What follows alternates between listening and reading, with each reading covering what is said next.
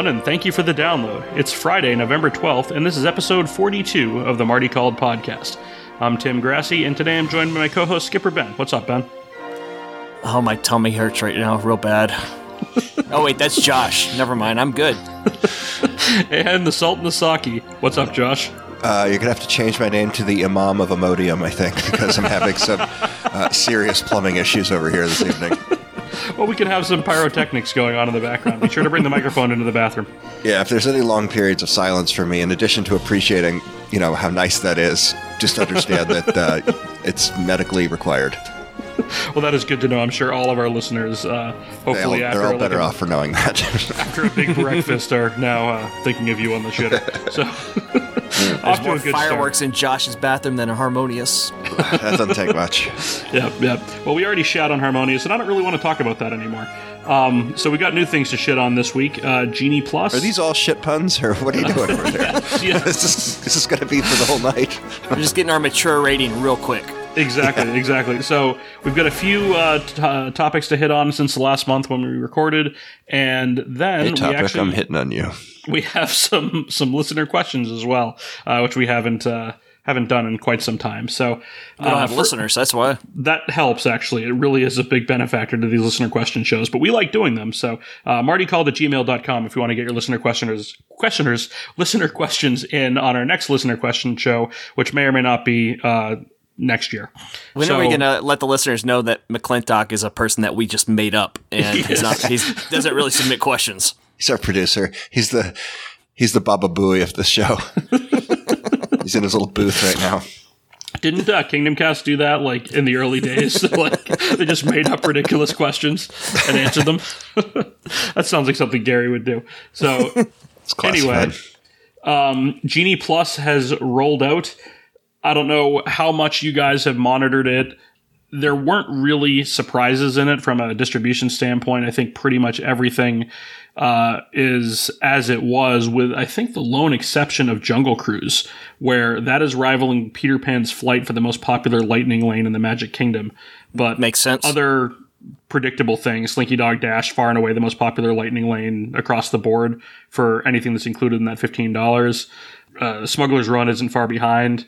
Uh, Rise of the Resistance for an upcharge at fifteen dollars. Uh, you don't get used to that fifteen dollar price point because that's being sold out at nine thirty or earlier on a daily basis.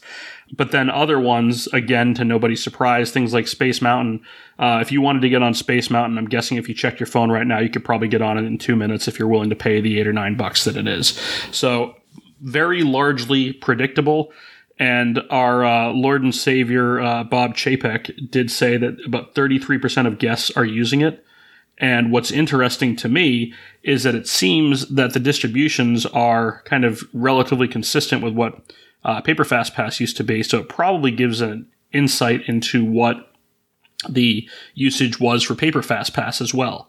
So I think they probably could have just tacked this onto the price of the ticket and not seen any difference in uh, in usage is what is what I'm gathering here. And I mean, I'm sure plus or minus five percent is huge, but um, I don't know if you guys saw anything uh, Genie Plus wise that you thought was Hang on, interesting. before we move on, isn't another way of saying what you just said that the guest experience has remained unchanged if you're willing to pay extra?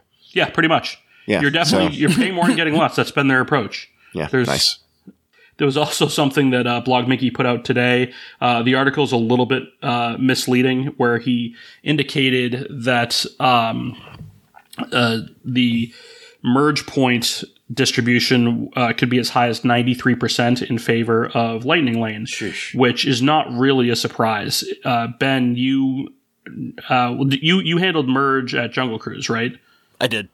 So I don't think 90 10 distribution was that out of out of whack for kind of one-off situations on on attractions. Does that That's sound about right? Yeah, that's what you're supposed to do. I never did that, but yeah.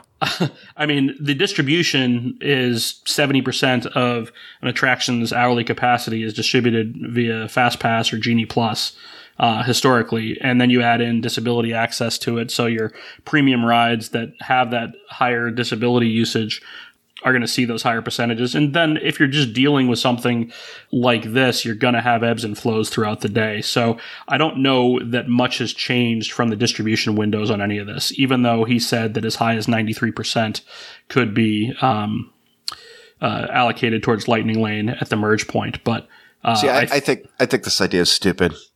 You, you know, because the each minute that you are in line is not equal to every other minute. You know, if you wait in line for 10 or 15 minutes, big deal. It builds anticipation. You get to look at the queue. It actually makes the ride experience better. okay. If you're in the line for 90 minutes, that sucks. So mm-hmm. what they're really doing is they're, you know, trying to drive the line to zero, which is not desirable for a minority. And then they're making the line way too long for the majority. It's like they're not hitting the sweet spot for anybody. It's just, it's so stupid. It's such a cash grab. It's very hard, very hard to stay enthused about this company with what they're doing. you kind of hit on it though. That is the priority that much higher now to emphasize lightning lane because it is a pay for use service whereas previously it was free. So i could i could get behind your argument.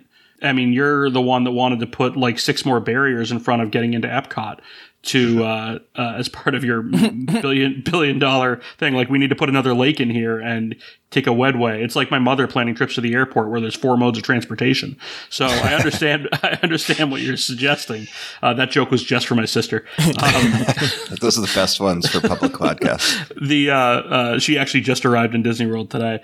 Uh, but anyway, the but to your point of like, all right, yeah, you wait ten minutes, and if if they could do it where you wouldn't have to wait more than half an hour for every attraction, there wouldn't be a need for uh, these upcharge things. So it is in their best interest to have those wait times inflated and to have a, a premium lane, which they do but the fact that they're now charging for it, I think, puts a greater emphasis on the Lightning Lane priorita- uh, priority than perhaps it was previously. When They should just create a virus and then force you to take the vaccine. That's basically what they're doing. Like the only problems that they could solve are the fictional ones that they create. Well, that's exactly what they do, and Yep. uh, I mean, they create the problem and charge for the solution. That's been their approach since at least 2005. So this is just another example of that. Now, having said all that, there was a component of this that we asked for. We asked for uh, for Max Pass, and this was this was like a C plus version of Max Pass. If they didn't have the upcharges on top of it, and it was fifteen dollars per day, or they jacked up the ticket prices fifteen bucks, and it was all digitized and basically was Max Pass, then I think would be on board. But or at least you know more on board than we are now. Having said that, I know that because I can afford to pay for it on my upcoming trip, that I will get an advantage that those other 67% of guests that aren't using it um, aren't going to get. So, anything else on Genie Plus? Or I can talk about other advantages. Burn it I- down. Okay. I still, I I do wonder if and when the updates and changes will come to this. Uh, it, it still kills me that you can only do each attraction one time. yeah, that's just bizarre. It really is. I, I hate that because there are certain attractions that we don't care to do and we don't want to do, and uh, but there's other things that we would, you know, I'd sit and do four, five, six times that day. I, I just don't understand why they went that route. Oh, I can tell you, I it's, mean- the, it's the gift card model. Your your profit source is the unused component of what you sold. That's that's a significant component of it. I also know that when they launched FastPass Plus, uh, the XPass pitch, uh, Google XPass people that are in the mood for porn, the approach was how many parks can do three per day, how many parks can do four per day for uh, for FastPass Plus selections.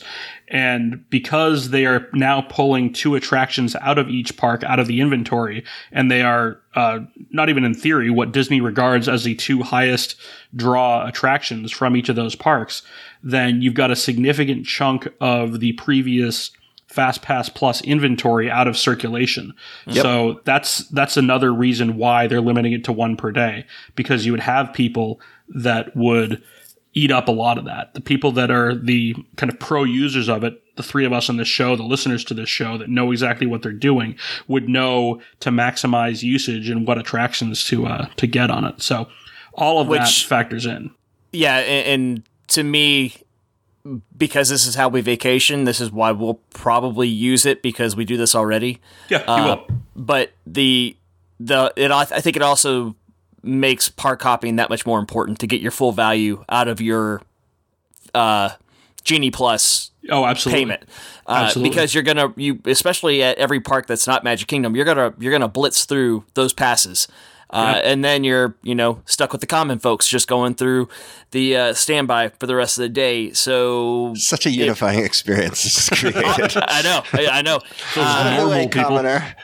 yeah, I the, the I, I love a, you know sitcoms, especially back in the you know '90s when they would do their trips to Disney World, and, and luckily ABC has carried that over uh, a good little bit with some of the newer uh, shows that they've been putting on. And yes, the the current Genie Plus makes me think of the episode of Blackish from like four years ago, where he took his family to Disney World and decided he was going to do the VIP tour, and they all had little badges on, and and the kids got so spoiled by it. Yes, they did walk past the standby lines with their VIPs holding up, going VIP, VIP coming through, VIP, and he, you know, the, the the gist of it was the dad got so pissed about that he he actually canceled the VIP the rest of the way, and and you know taught him to you know whatever the the moral was. But yes, it was very much the the ones who have it gloating going past the commoners and the the poor people who can't get the uh, instant access to the attractions that is definitely what genie plus is is uh, doing at this moment and you know uh, i will say especially when you're going back to the merge point discussion at jungle cruise Yeah. uh, in my experience there and the reason i didn't stick to that you know 90-10 layout that we were supposed to do is because Dark side. Well, the reason I didn't do it is is because thinking of those people in standby when I was in standby. Sure. Because it's all visual, like those those fast pass lane and now the lightning lane. You can visually see those people just blitzing past you over and over, and you'll just sit there and start getting pissed off. I will say, at least for the newer attractions that they're making, keeping the lines separate to where the lightning lane and the standby lanes can't really see each other going through and can't see them in, you know until you see that merge point and can't really see them uh, how many are going ahead of you at a time. Uh, that that's a little beneficial, at least for the mindset of the guest that's in the standby line, but also for the cast members who have to deal with the pissed off standby people coming up Oh, to you. And, absolutely. and uh, the number of times I would get, you know, just these glances or get people pissed off. I was like, why are they going through? Why'd you stop us again? Well, that's kind of what we had to do. I have a new word I'd like to introduce, or Okay. s- you know, just it's called Six Flagsification. Yeah. The uh, That's, what, that's what, I see the, this company doing. the Kevin Yee line. It was declining by degrees. Yep. And in this case, uh, we can t- talk about it. Our bullet point just says Bob Chapek still sucks, but it was uh, on the latest earnings call. He talked about how just flat out said that they're going to reduce portion sizes, um, which I mean they probably saw the. Uh, uh, This the was the C- this this was the CFO that said that, not Chapek. Oh, Please, okay, Bob, may I have some porridge? I, I've got her. I've got her name here. Hold on one second. I want to give proper credit to the Yeah, idiots when they say stupid things. Uh, Christy McCarthy. Christy McCarthy. She is the one that says uh, portion sizes. So. Is it, some people have said today that you know she's not necessarily directly connected to how parks run, and this could have just been somebody saying something off the cuff and thinking they were intelligent, not realizing the blowback it was going to come. But uh, Here's the for thing: if she's that's hi- CFO, she can make gonna that call. Somebody who's that high up in the company making uh, some an off cuff remark like that if you're scares me. see So in front of your title, then you need to do your job properly or lose it. she the the full quote actually said that it could benefit some guest waistlines as well, which Yep. f her, f her. How that God, doesn't this get. I, She's probably a fucking ham planet herself. Don't, don't let her kid you. Once again, all complaints go to Epcot Josh. Um, I'm good with that one, Josh. That's fine. Remember, this is just a character that I'm playing. That's true. That's true. It's exactly what this is. So I'm going to go back to not necessarily Genie Plus, but Ben, you were talking about the different uh, lines, and uh, Disney made additional changes to the Disability Access Service, and I have uh, firsthand accounts on how that works. But uh, I want to make a comment on this. So before they changed from like that orange guest assistance card to the Disability Access Service, I ran into a couple of things with uh, with my brother, and not anything that I really was concerned about, but I know anecdotally I've heard other people kind of complain about this. Especially dealing with people with autism. So, by all accounts, um, if you walked past my brother, you would not think anything is uh, is, is awry. You would you would he looks like a, a normal quote unquote individual. Uh, If you spend more than thirty seconds with him, you'll probably piece it together.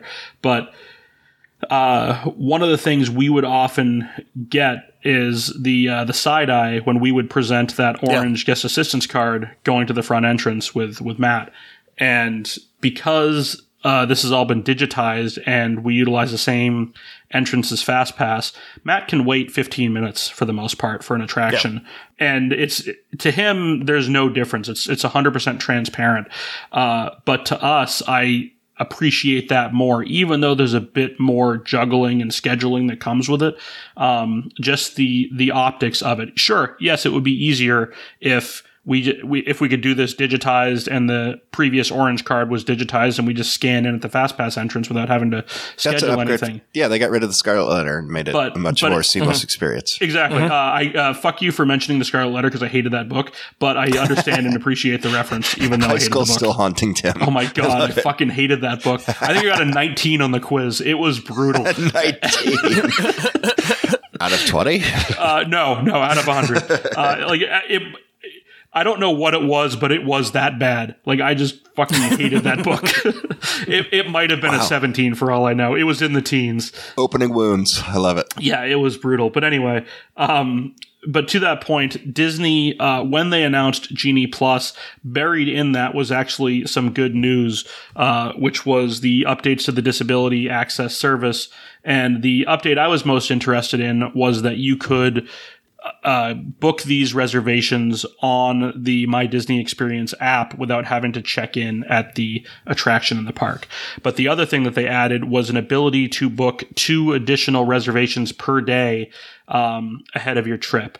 And to do this, you would need to secure a video conference with Disney. And uh, I've been keeping an eye on it, waiting for people to give some feedback. And because of how problematic this was, there was not a whole lot of information about it. So Yeah. uh, I did it, and I am here with said feedback. Uh, all in, I did this Saturday, November seventh. I started at seven thirty-seven in the morning. I finished as I scroll down at 4:29 p.m. in the afternoon. That's an efficient use of your time. It was, uh, and I had told my parents that we're going to carve out the day, and they said eh, it should only take a few hours. No, plan for the entire day, and it was just under nine hours.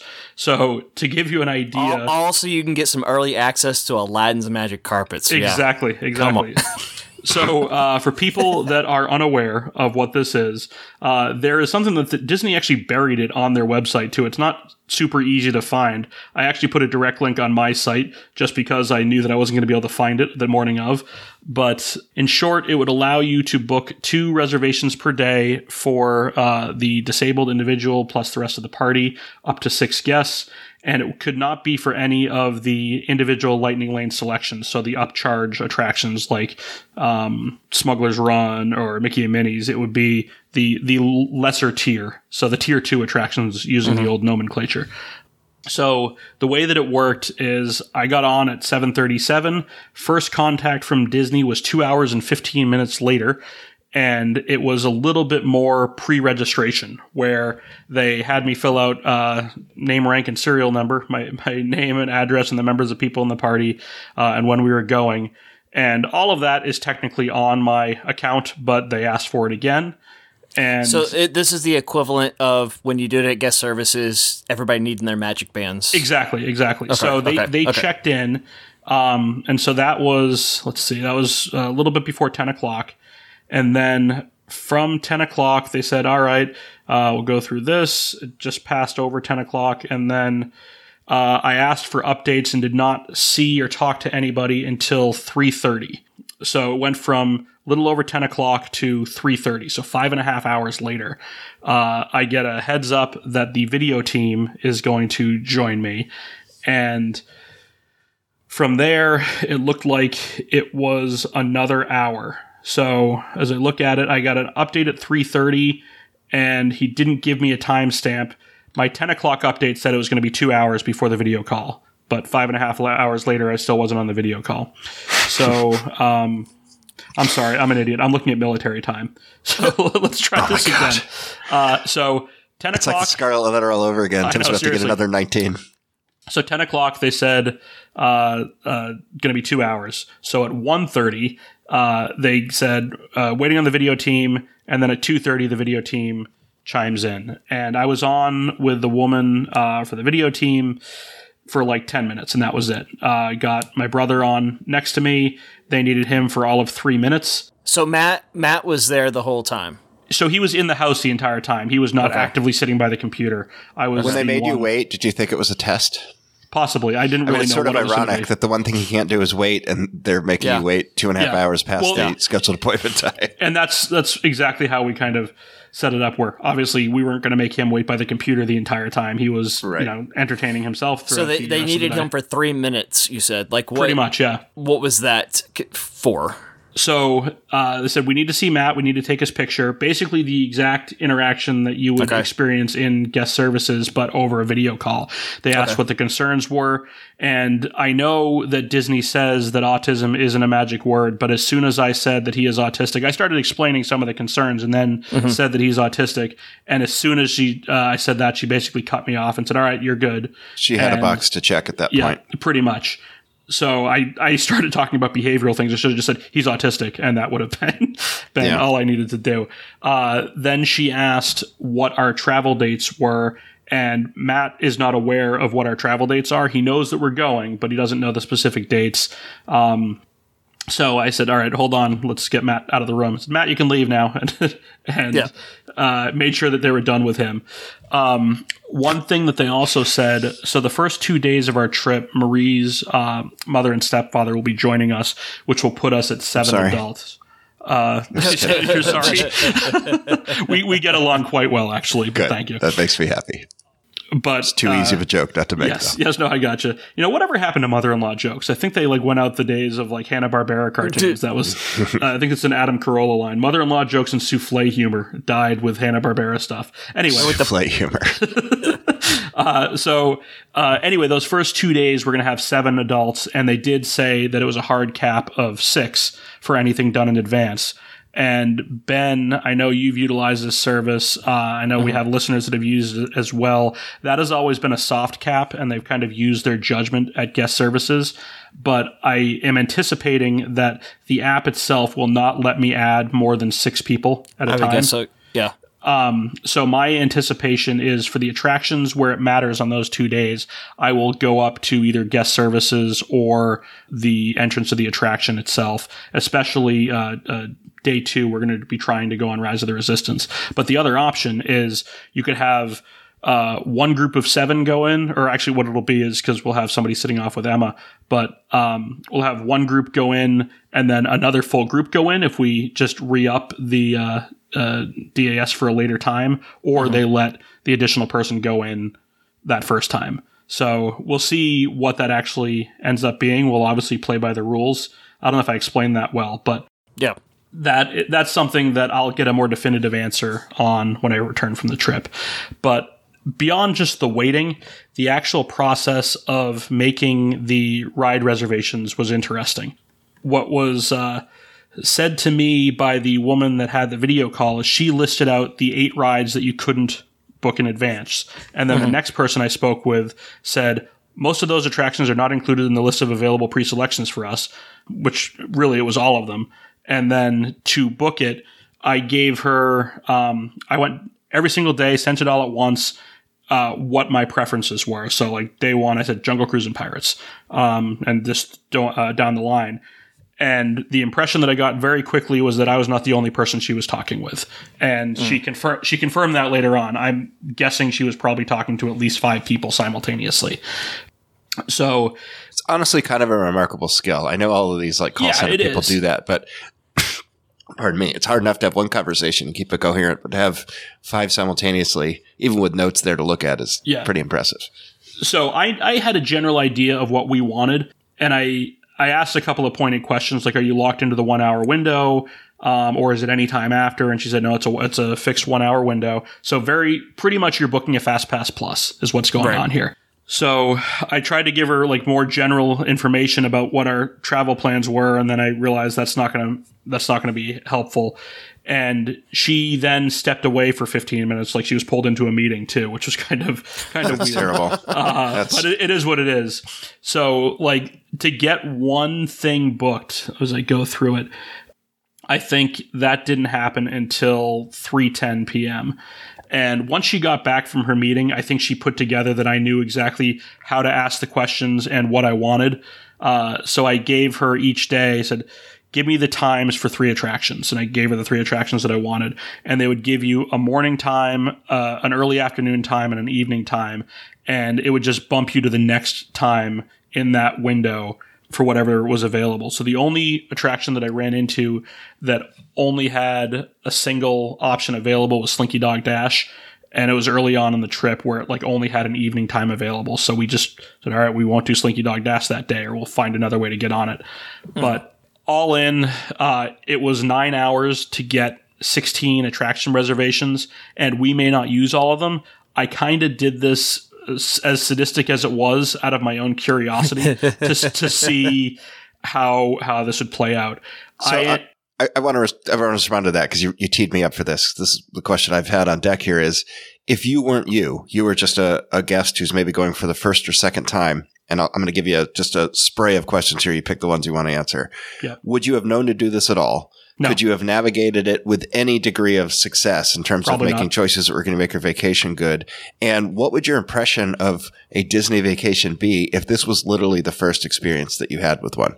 extremely poor. Yeah, that's kind of what I was thinking. But I will, I will say so if somebody is experienced, and that's the the thing with this service is this is for experienced people that know how to use a disability access service, which makes it to me an unnecessary offering.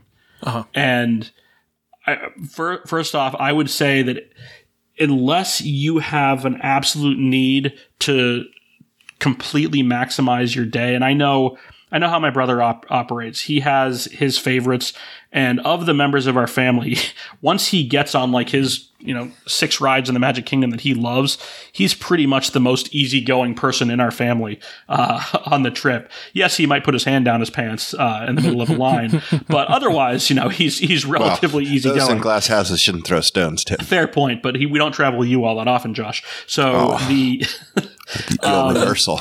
Nice move. but but but to that point like I- the the amount of time the amount of effort associated with this is probably not worth the payoff in our case because Yeah.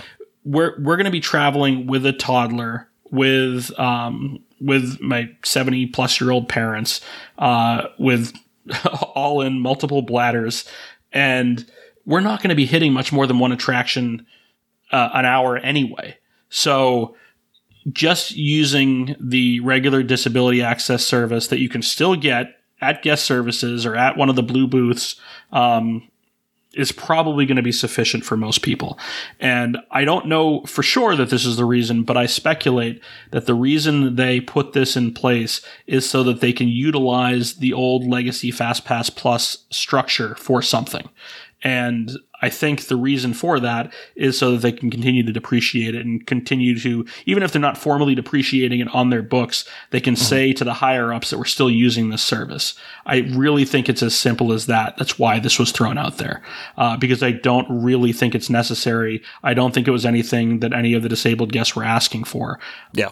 I'm don't get me wrong, I will gladly use it because the service was offered and I waited nine hours to do it, but I don't think it is overly necessary. I I'm glad you were my test dummy for me because it, it made my decision on how we're gonna do this quite easy. Um, yeah, I mean, and just I, do it in person in the park. I've gone around with your uh, with your family for a couple of days.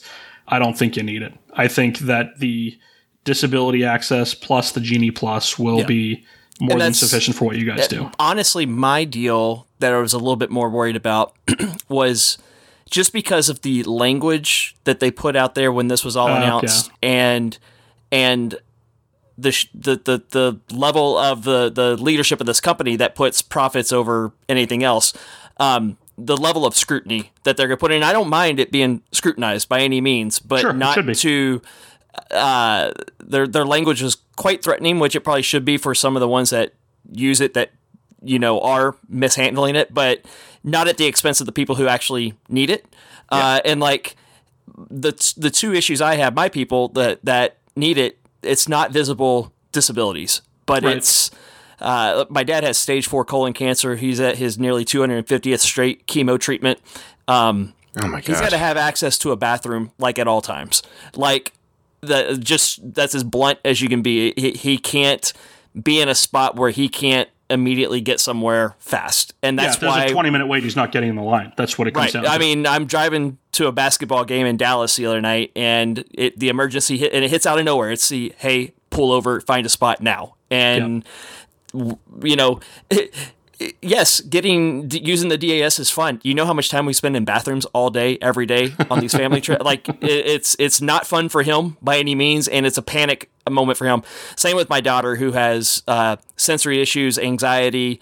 Uh, we spent you know four hours in an emergency room three nights ago because of a panic attack that that set in. It's it's that level of stuff, but it's also not the most visible when you're trying to describe the reasons to these people on Sure. why something's needed. So I was glad at least like especially in Matt's situation where they they just understood right away. Um, and you know that's I'm I'm we're getting it in the same instance that you said. Yes, we're get, we're doing Genie Plus because of the needs. We do need that quick access for them so they can enjoy their time and, and enjoy getting on those attractions without the long waits. So we're we have no problem paying that because we know that will be a benefit for how my family needs to use it. But also having the DAS on top of that. Uh, will be great, and I think we'll just do it in the parks like we always have because the the having the Genie Plus already doesn't mean that we need to plan out every day, all day. It's it's more of a hey, in case you know if if we need it, we'll utilize it. But if not, we've got Genie Plus already. We'll be good uh, from there. So that's honestly that was just my my bigger deal is how they're going to evaluate the system, who and who has access to it, who doesn't, and just you know, there's so many pieces of this company that, uh, frankly, they're dicks. I was wondering if they're going to turn this way as well in this system. And you know, for you, it sounds like you had at least a good experience with the people that you interacted with face to face. So yeah, everybody was pleasant. There was no no real That's good. issue there. That's good. It was just that it, it took way too long. Yeah. and that this absolutely should be something that's scheduled. There's Mm-hmm. if if they want to maintain this offering, this needs to be something that's scheduled. And there's no reason why it should be hang on the phone for Yeah. nine hours. That's just Yeah. that's just silly. Have we heard if anything's changed with the in park face to face version of this? Is it? I, I haven't heard from any who has who's had to do it since the this version's been introduced. I know Gary had his re-upped, but I think it was. I mean, he was already in the system, and Talk about a guy it- who doesn't need it. I mean, take he could take his legs off and say, "This is why I need this." Uh, I mean, so I don't know that he was going to be faced with any level of scrutiny. I just, I, as far as like, I, I guess what I meant was it's still just go to guest services That's my understanding. Yes. and just a face to face experience. They they put you on the system, and then I would assume at that point you just do it all through the app. so that's what Disney has put it out there that uh, that option is still available. And the other question that I asked is, I've seen pictures. I think WWNT put a uh, uh, kind of a tutorial out there, and on the app. Um, on that welcome page, there should be an icon for the disability access service. And they did tell me on the chat that that will only be visible once you're in the park. So I may have a visit to guest services in my future if that doesn't show up and I'm unable to book them. You're But going I- there anyway. That's true. I mean, honest. I gotta, I gotta check in. Uh, Yep. but anyway, Daily. Did you get a? Did you get a? Did you get a advanced reservation for your guest services experience? Uh, no, but I, I do have We'll an advanced a- we'll reservation take- conversation. We'll take a pirates and we'll take a guest service uh, time Yeah, slot. exactly. You got you got guest services at ten thirty. so uh, you mentioned advanced reservations. We didn't do a lot of dining reservations because traveling with a But you can't. Uh, also they're not available. But, uh, but but traveling with a toddler generally not a good idea to be super scheduled. But uh, the one thing we wanted to do was beer garden with everybody. So uh, my in laws as well as uh, my family, and I tried to book it sixty days out. And for anybody that knows, beer garden is not a difficult reservation to get. It's one of the few places uh, that's currently open that can do a large group as well. But I tried to book it sixty days out, no luck. And I had been seeing leading up to our trip, we're going right after Thanksgiving, that there wasn't a lot of availability that week, and I just chalked it up to be it being Thanksgiving week. Um, then I was told that the reason why there was no availability was because they were holding back all the tables for the candlelight processional packages. So when they opened up, I tried to book, and again, no luck. Um, so I, like a, uh, a good Disney tourer, have a touring plans subscription and use their reservation finder and put in beer garden for the day that we wanted. And we got hit with a nor'easter uh, a week and a half ago, two weeks ago, and that day, like cell service was down. I'm, we I'm had- just going to go ahead and say that is the lamest name for a threatening storm ever. though. Like, yeah, that it, it was. That's what we call them in New England because hurricanes whoever don't really market, hit here. did the marketing on that needs to rethink it. Yeah, we should shove one of them up your ass though. When you got when you got snow in it, it's kind of a bitch. But anyway, it was like hurricane force winds and uh, Skittles the other day. It was terrible. and uh, and took out our power for a few days.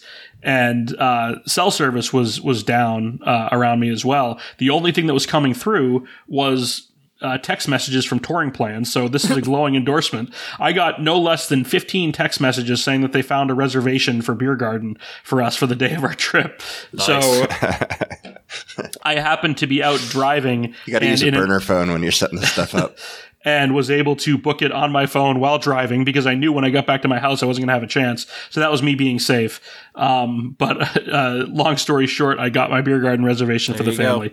Yeah, You can stop tweeting about it finally. exactly, exactly. Hey, uh, Did you get that Twin Peaks reservation squared away too? I did, yes. All right, good. uh, circling back one second, uh, just because I'm curious, because uh, I love your videos of Matt, and uh, I love Matt because he's such a uh, Jungle Cruise fan. Yep. Has he been on Jingle Cruise before? I'm trying to think. I think he was.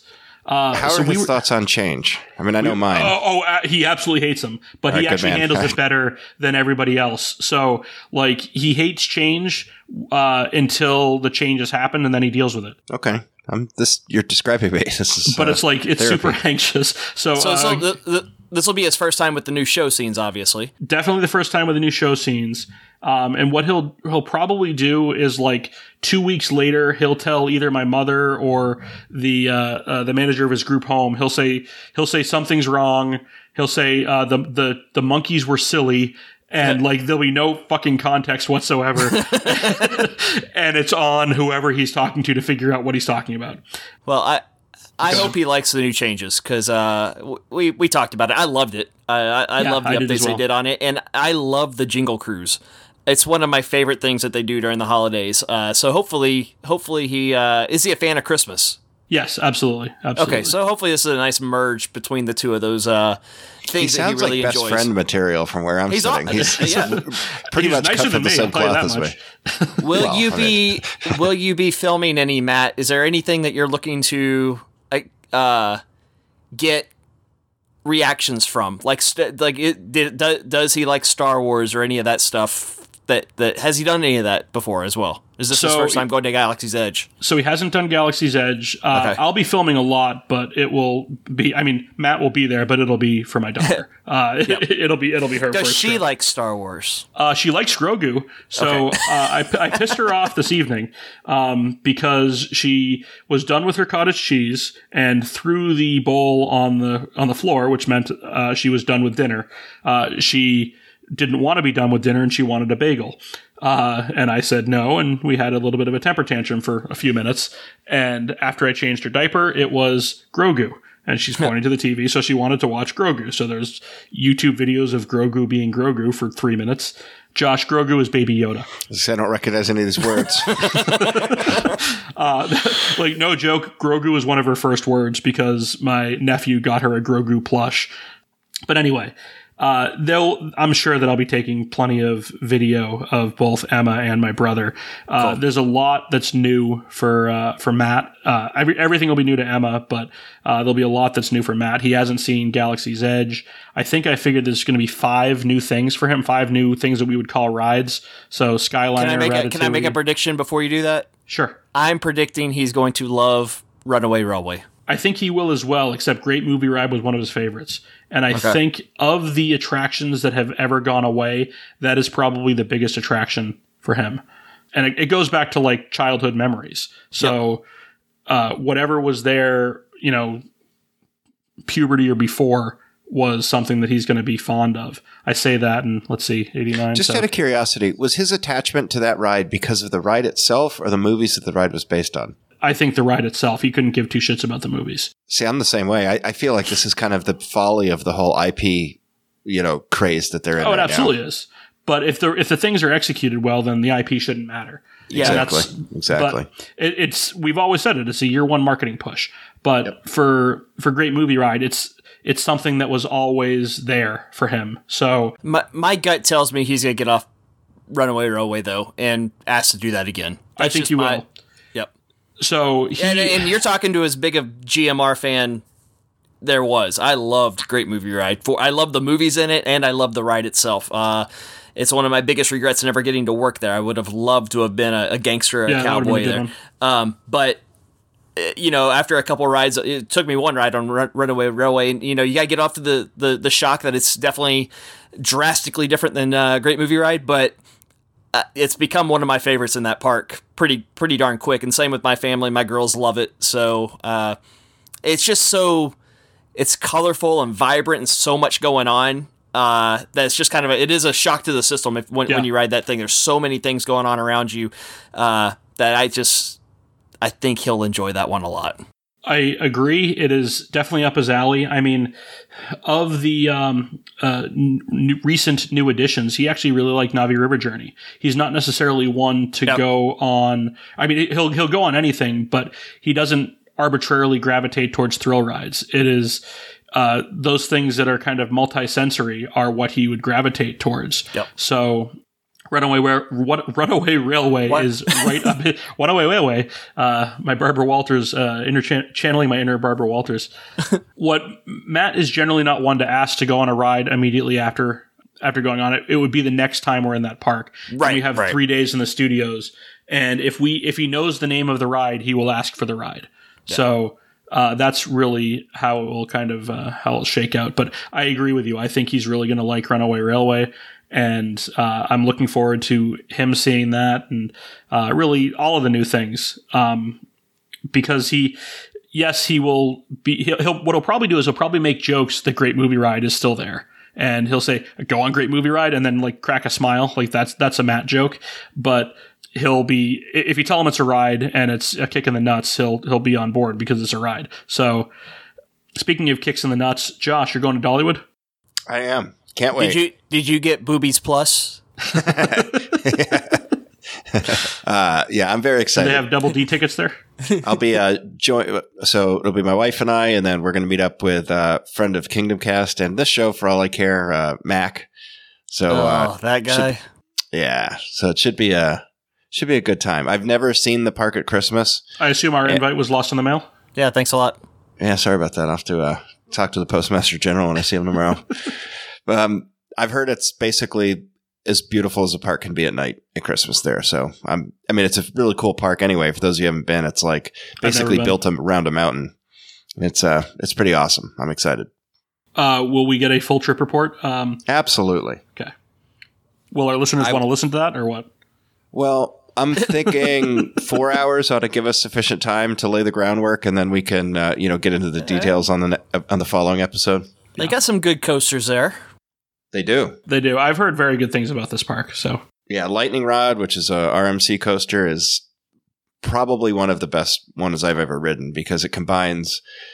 If you just evaluate it based on the forces that it puts on you, it's an amazing roller coaster. But when you add it to the scenery there and the terrain and the way that they integrated the ride with the with the park and the train, it's uh, it's really hard to describe. And it's one of those things where you know Walt might have got the blessing of size uh, down in Florida, but he didn't get the blessing of interesting terrain features. No, You know, no, it's definitely not. the blessing of swamp is not a uh, tagline that they ever coined. You know, but these uh, Maybe swamp ass. The blessing of swamp ass. I- on a spectrum of like Six Flags Magic Mountain to uh, you know the perfect roller coaster, Dollywood's pretty far. Or, you know, a park with with best terrain for roller coasters like Dollywood's pretty far up there on the perfect side. Whereas you know, granted, Disney is really good with theming, but they're working really hard to make interesting things to surround the rides. Whereas you know, when you have just interesting terrain and rocks and big trees, that stuff is Mother Nature did a much better job of building that than you ever Oh, yeah. could, and it, and she did it and didn't charge you for it. So, Magic Mountain a- could do that. They're in mountainous areas, but, but they you're don't. lucky at Magic Mountain. I mean, i I remember specifically on my first honeymoon, I went on a coaster there, and when you look down at the top of the lift hill, there was still parking space lines painted there. I mean, it was Oh, yeah. just in the parking lot. Yeah, they would don't care. cut. Yeah. they'd cut out like a you know four foot by four foot, it's probably six feet by six feet, like square, you know, for the for the you know footers to go for the pilings, and that would Yeah, just yeah, be where you know some Clark Griswold's car was parked there at one point. So that's just like complete disregard for where the thing sits at all. Um, and Dollywood's definitely the the opposite end of the spectrum. And I, I just think as I get older, that sort of beauty and aesthetic, and it it's same with like Epcot and Animal Kingdom, like that just carries so much weight with me. It's uh, it, it- attractions are great, and I still love them. But if you look at it from a perspective of time, you know, you spend very little time on rides when you're at a theme Sure. park compared to when you're just walking around. So if that experience is, you know, two or three times better than it could be, then you've really, you're really elevating the guest experience. Yeah. Right, right. Uh, we have a bunch of Are listener we, are we not going to talk about my upcoming trip to Six Flags over Texas Holiday in the Park? I think we're done actually with that. No, my my my trip. You're not. We're, no. What does uh, the- what does Six Flags do for Christmas? Do they put like a string of lights on a roller coaster? So uh, they do a lot of Christmas lights. I, I will say it's fun there for the, the the Christmas decorations they put out. But the thing that you'll get a kick out of it is uh, they do man-made snow hills for sledding. Okay, And uh, is it growing up. I was gonna say, growing up in Texas, the uh, the man-made ice hill that they put together was the only quote unquote Person made, please. Yeah, it was the only quote unquote snow that I ever knew growing up. Now you're being politically correct, Josh. Hey, you know, So uh, yeah, that's that's uh, that was how I knew snow and sledding was going to Six Flags uh, in like shorts and a t-shirt and riding down basically ice hills. Uh, you're an ice hill. I'm pretty proud to say that none of my, none of the, my first experiences in life were ever contributed to me by a Six Flags park, which is, although I almost got shot for the first time at a Six Flags, which actually would have broken my streak. The Yeah, first time I, I, won a Rastafarian monkey at a uh, carnival game was at a Six Flags park. hey, I come on, I love my Six Flags. I. I will say that the nice part about living 15 minutes from a Six Flags is when I want to get my cros- uh, you know a quick coaster fix. It takes nothing to get over there, go down the uh, Texas uh, Giant, and, and get right back home. So, yay! So why don't we move away from trip reports? I'm sure we'll be doing trip report shows for all of us, especially Ben at Six Flags. Uh, we have ign- we have ignored your We will. We will. It's going to happen. If he survives. Yep. we have ignored your uh, Josh. Uh, we were talking about Dollywood, and you killed off Kenny Rogers. Do you really want to kill off Ben as well? That's true. and so anyway, does it, I don't know if it's this podcast or another one. Oh, it was this one. It was this one? Okay, good. So, Ti- Tim, can you like no, no, no, no, a no, no, flashback no, there no, to no. that? It, it, it was definitely Kingdom Cast. and We busted your balls on this one. yeah. yeah. So Yep. for those for those who didn't hear, I we were talking about Dollywood on there, and I made a joke about how you know Dolly Parton loves him so much that she's going to kill him or something. Or, yeah, I don't remember the context of the joke, but he died two days later, and the sh- and it took Gary three days to edit the show. So he drops this podcast where it sounds like I was saying, you know, that she was going to titty fuck him to death, and then he died, like like I was saying it after he'd already died. that is So a way to was- go, though. it was one, but it was one of the worst. I mean, man, timing matters. It could really bite you. I obviously never would have said that if if I Yes, knew. you would have. I didn't even know Kenny was sick. That's I the remember- line. Killing Kenny Rogers is the line you won't cross. I was I cried when they killed off Kenny Rogers roasters. That's actually you the can name of imagine Josh's how torn up I autobiography. Killing Kenny Rogers. Kenny himself. I do. Uh, ben, get your life insurance in order before your trip. Just if you guys never had. Kenny Rogers roasters, by the way, you are missing out. That Well, was I'm- some. That was some good chicken. If I'm getting taken out by Dolly, I'm okay with that. So. Yeah, I'll roast you. It'll be worth one of the it. better, ep- one of the best episodes of Seinfeld, the Kenny Rogers Roasters episodes. Yep. episodes. Absolutely. All right, moving on to listener questions. Uh, this one was sent in June by uh, my nephew Keegan McCann. What's the Uh, date today? it is November 11th when we're recording this. Happy Thanks, Veterans Day. Keegan. And is it true we're having him on the show around Christmas? I heard a rumor about that through my agent. Uh, uh, possibly, but don't tell Keegan. He he doesn't listen Okay. anymore. All right, Keegan, cl- earmuff it for a second. Uh, p- please let me know. Uh, sorry, Dear Hit Podcast, Marty called. Please let me know when I'm going to be invited. I'm anxiously awaiting the call. I'm going to Oh, keep pushing the fact that Horizons is overrated. I also Mm-hmm. got AirPod Pros the other day. Please talk about this. Uh, I'm going to go to Disney World with you and Ben in July. Happy holidays, Keegan. Oh, he's at least on point with happy holidays. So let's talk about AirPods Pro for a minute. I Sure. think they suck. I swallowed a pair a couple weeks ago and I can't hear shit. So I think that I should get my money back. Did you put like olive oil on them? How do you uh, prepare them? Nope. Just got to take it like a man, buddy. Take them raw. I am I am going next July. So what was he talking about this last July or does he know my plans for next year already? Is he I believe he was referring to our prior trip. Oh my god. See, Yeah, you Keegan, you can uh, you can ditch the family trip and join Ben and his family in July. I think that's a good idea. Tim doesn't want you there anyway, so I oh, I wasn't supposed to tell him that. I'm sorry. Sorry. Uh, I, I do challenge Keegan to watch uh, Martin's Ultimate Tribute to Horizons and report back, and uh, you can do like a book report on Martin's Ultimate Tribute for Horizons, and that'll be that'll be what you do on the show. Okay. Hey, Keegan, Tim said that you can build a lightsaber on him. Uh, so, and if you want a, uh droid, you, you can get that too. So, So Yeah, it's not gonna this is this is sort of random, but it uh, was triggered by what you just said, Tim. I was scrolling through my library of Martin's vids the other day, and I was just like letting the first few seconds play, and you generally hear. Ep- uh, most of mine are Epcot, so it's like you know theme music, area music, uh, attraction music. That's how all the videos start. And then there's one that he did for Communicore, and it's like a Michael McDonald song. Like I don't understand what the. If I Uh, hear Yah Mo B There one more time, I'm going to Yamo burn this place to the ground. it's exactly what I thought about a- was that joke. such a But- long way to go. It's the funniest. I'll, I'm going to pull that video up. Ben, and maybe you're we can end singing the Michael. McDonald at the end of the show, just to include it. Make Get that it ready. to the border of Mexico. That's my uh, favorite SEC TV SCTV skit of all time. By the way, if you haven't seen that one, go look it up. Okay, we're going to move away. Uh, the- Bruce I'm sorry. McClintock. I, uh, correction. Breaking. It was Steve Winwood. My mistake. Okay. Now, uh, jokes don't work anymore. Ben, Do you're you still watch- singing Michael McDonald. Do you watch Martin videos with your pants on or off? I it's a fair question. not- Answer it, Josh. I don't understand why you think it would be one or the other.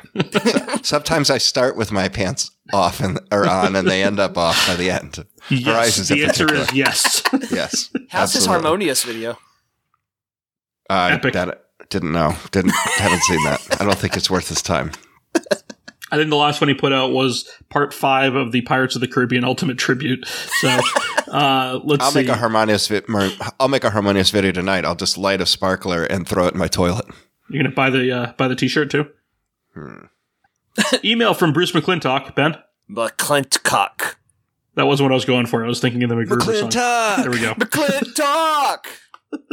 Uh, subject: Great show. Hey guys, thank you for the uploads. Brilliant show topic. This is also sent in June, by the way. Sending Uh, in show topics to Marty called McClintock. Uh, brilliant show topic and great ideas for the Magic Kingdom. Full disclosure: I am pro stroller. Uh, I think Josh. I think Josh made a comment about how the Imagineers have to take all these great ideas and settle on just a few. Do you know It'll why be- he's pro stroller? Because he's anti pullout. Uh, that's Don't what- make me but, suffer uh, for your mistakes. Kenny Rogers go, right? Uh, it'd be interesting to hear you take your separate ideas and make a cohesive plan for them for each park under budget. I can't wait to hear the next three episodes. Uh, good job, Bruce. Uh, Thirty so, episodes ago.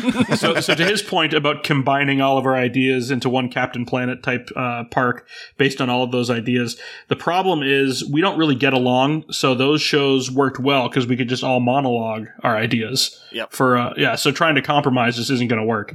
Um, he uh, had a little bit uh, of a postscript here. Tim and Ben, you mentioned your upcoming trips as being in either June or July. We'll be at Universal from July 18th to the 21st. I think Gonna that meet might up be. with him. I think that might be after your trips. if it overlaps, let me know and we can arrange a meetup. Oh, we're spending all of our time with Keegan, so sorry we missed you. Uh, Bruce, I actually saw this email before our trip and deliberately avoided you. Uh, for, for me, I just didn't want to hear Ben sing your theme song. That was pretty much what it came down to. I'm already called episode 36 the arrow Let me of time. next- Let me know next time you're at Six Flags over Texas. I'll meet up with you. I do think, actually, to his point, though, uh, perhaps we go through those shows that we did, those build out shows, and do like a Facebook polling. Uh, Josh, you can set that up where we have people kind of vote for what ideas they like the best, and perhaps you know we we have our budget and have our ideas and what we allocated for those, and see what we kind of come up with. Do you really think our listeners could be trusted with that? No, not at all. I mean, whatever. They're But, all going to write in ridiculous answers, and I would expect nothing less. Uh, anything related to this Bruce question? He's got another one in that we're actually going to a- answer, but um, do, do you guys really want to revisit any of those uh, build out shows? Just I assume mean, them. well, let me answer the question with a non-answer. I do think that the uh, we had sort of unlimited pockets when we were doing it, and it would Is that, actually another, be. sh- is that another shot at my six hundred million dollar theater? yes.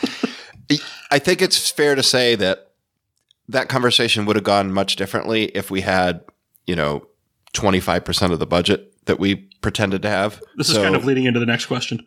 Yeah, it is, and I'm sorry, I've been a little bit, I've like one ahead tonight, but it's it. What, what's interesting is that even though these questions are different, and they're coming from different people.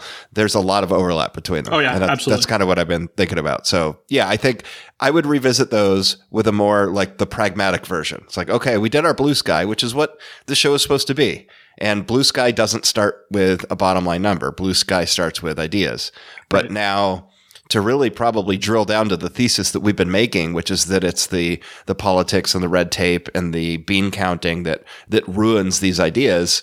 We probably do need to put ourselves in the shoes of someone who has the constraints that the Imagineers actually seem to face. I do think we addressed some of the constraint issues. And when you're realistically looking at it, that we were building out to 2035.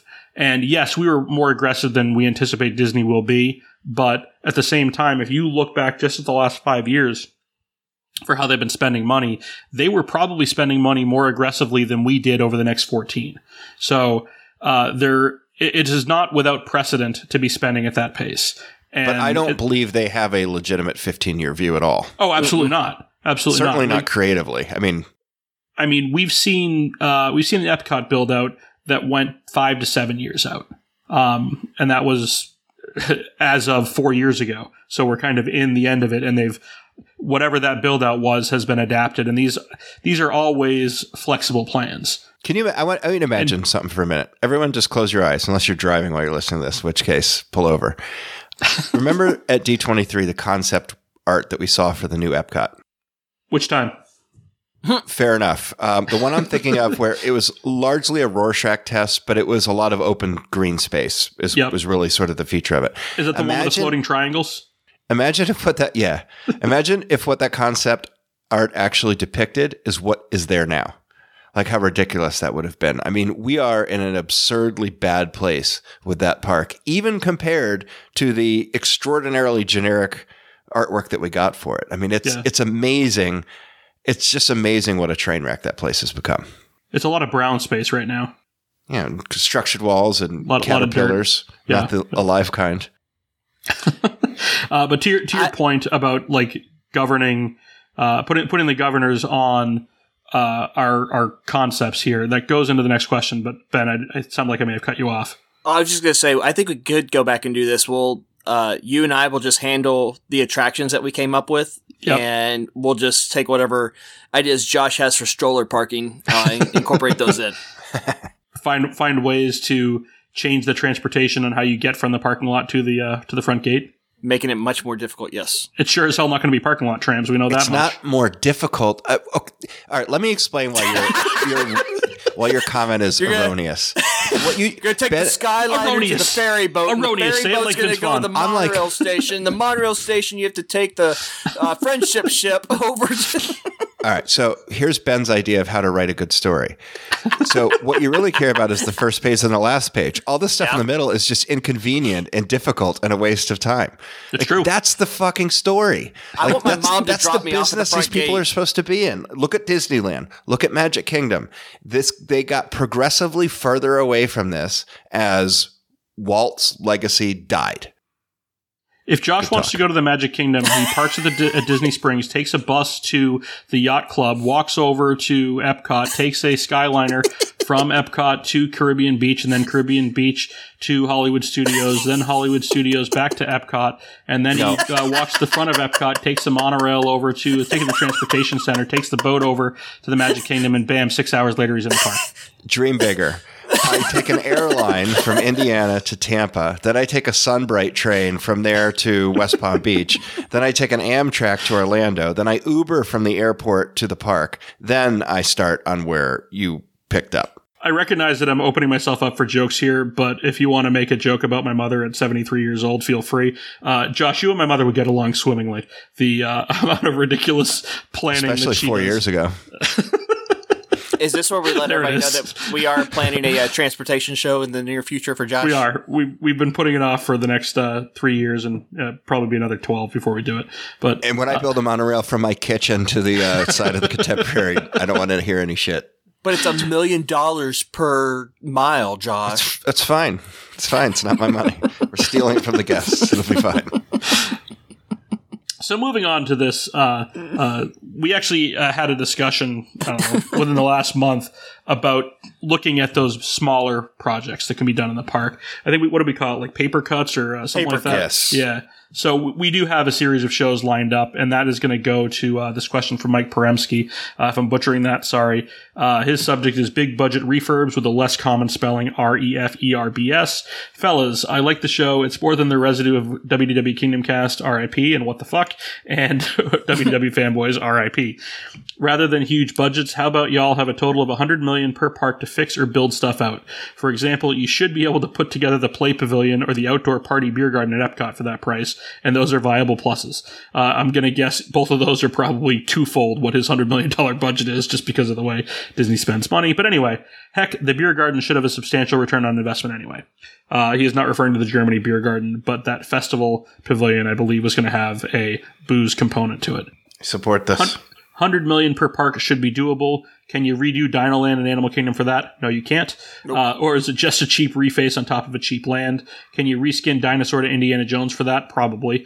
I'm get, uh, he, he- he's all over is- the board for this us. a- ironically, that's the perfect Jurassic Park reference because if you're going to spend, if you have a hundred million dollar budget for Dino Land, Yeah. and you decide to res- reskin that attraction, that's you spent the money totally wrong. Like that is Oh, not agree. that is not the that is not the tumor in that park even by a mile. No, no, it's uh, pull, uh, you probably need two to three hundred million to to truly fix that area. Uh, I mean, let's call it what it is. It was broken when it was Chester and Hester's, and they've removed Primeval Whirl. Um, the spinner was never really the problem, but it's not part of the solution. So, uh, getting rid of that, getting rid of the carnival games, and getting a blank slate is really the move. I, I Um, honestly feel like conflating. So there's going to be a Tomorrowland Society podcast coming up. I'm, I'm sure you guys gave uh, Dan my email. I'm, I'm presuming because he asked Yeah. me for my thoughts, and he basically asked that question. And I'll, I won't get into the specifics of what I've been thinking about, but in my mind, really conflating Chester and Hester's with uh, Dinoland is, is problematic because Yeah. they're just It's that two is different like things. it, it's two different things, and one of them is really bad, and one of them honestly is fine, Yeah. in my opinion. So I, I think it's real easy to fall into that trap, but it's like you have kind of a very small area there, which is the primary contributor of the problem. So I think when you're allocating money to to address that whole that area as a whole, it better be biased toward the part that's Oh, yeah. obviously broken. I mean, we talked about it on our Animal Kingdom show. I think Ben, you left it alone, but Josh, I'm pretty sure you said, "Yeah, we got to do something about this area." And you also adjacent to that have the Finding Nemo theater as well. So if you if you absorb that space, you actually have a ton of space in that area. It's not quite like the entire footprint of Kilimanjaro Safaris, but it's pretty much the footprint of a substantial land. Whether It's it's, big. ex- no, it's yeah. Yeah, I, I so- googled the first thing I did when when Dan sent that email is I I just pulled up Google Earth to see exactly what space was encompassed by that, and I was actually really surprised by how Yeah. large it really is. Yeah, there's a lot of space there. But to his to his question about taking hundred million dollars per park, uh, we have a, a show concept idea or multiple show concept ideas where we're going to go around the parks, and I don't even know that it, that our ideas would be as substantial as a retheme to a land. I think it would be much smaller things, things that we uh, see in an attraction where uh, a small tweak could fix it. Um, Mhm. I mean, you could put the Yeti into that category, uh, where a hundred million dollar budget, a Yeti fix might be, you know, ten to fifteen percent of that. But uh, other things that I think I threw out um, was timing on the spaceship or, uh, uh, on spaceship Earth when you rotate to the 180 degree top Yeah, it's Uh, been off for years. it- where where the timing has been off. Like just things like that that bother us as fans, where uh, we could go down a bullet point, and something like that doesn't cost a substantial amount of money. I mean, it'll still cost Disney six million dollars to do it, but uh, things that we've seen with the parks that we uh, feel can be addressed. And it might be, when we look around Epcot, there are plenty of sightline issues. If we can solve some of those problems with a little bit of money, as opposed to putting an attraction in its place, um, those are the types of things we'd be looking at. But, uh, Mike, we have a series of shows planned about this question. I'd Um, spend a, I'd spend a hundred million dollars on actually making the Dino Institute an actual institute because I don't know if you saw the Inside the Magic article, but that's it's just a building behind that uh, facade there, like for a ride. It's not really a dinosaur was- institute. I was blown away by that one. That's funny. And do you know that the the facade for Haunted Mansion is just a facade? that building is fucking enormous. I was gonna say the best part about his email was not associating me with my time on Inside the Magic. Oh my uh, God. Compared to you, because I want people to forget that I was, you know, I liked my time with Ricky, but the current Inside the Magic, what the, uh, no association with that whatsoever. We've shat on Corliss uh, for doing like clickbait type articles, and we were we were pretty ruthless to Corliss, and we uh, admittedly, you know, uh, people criticized us for going on his show.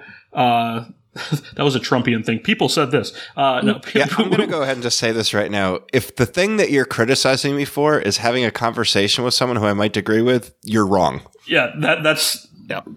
we've we've had uh, points on this show. Uh, we try not to get political on the show but just in general uh, if you disagree with somebody have a conversation with them about it. Um, with inside If the that magic doesn't work out, then you punch them. then you punch them with inside the magic i've i have reached out to them directly saying you guys used to be better than this. What what is going on here? And it is no we're just going to double and triple down on some of this bullshit so uh, yeah. Yeah. you can you can go ahead and just unfollow them on twitter that's just probably your best bet because Well, how are you gonna not? How are you gonna find out that that the building behind Rock and Roller Coasters that's where the actual ride's at? Like, it's not a it's not a real record label. Breaking Yeah, confirmed. it is it is ridiculous they are far and away It's not really a record label. they are far and away the worst. And don't get me wrong, there are plenty of sites that are guilty of of clickbait type headlines. Not but like this, is just this is just ridiculous. Um, and Alicia Stella was right on. She said, "Stop linking to them. Stop even posting screenshots of them. Just ignore them in hopes that they finally die a painful death in this because it really is atrocious what they're doing." Um, but anyway, uh, this next next one comes to us they from make, I would say they make Corliss look like Walter Cronkite, which is which is pretty impressive. Yep, yep. Uh, this one comes to us from Jason, and I meant to make a joke about his name, but I forgot to write his last name down, so it's just going to be Jason, unfortunately. Um, subject: uh, uh, Magic Kingdom build out. Hey Tim, uh, you guys aren't on the show anymore. Just listen to the Magic Kingdom build out episode. I like your idea and name for Riverfront Square. Go ahead and lean into it with your Haunted Mansion idea, since the exterior is based off a home on the Hudson River Valley.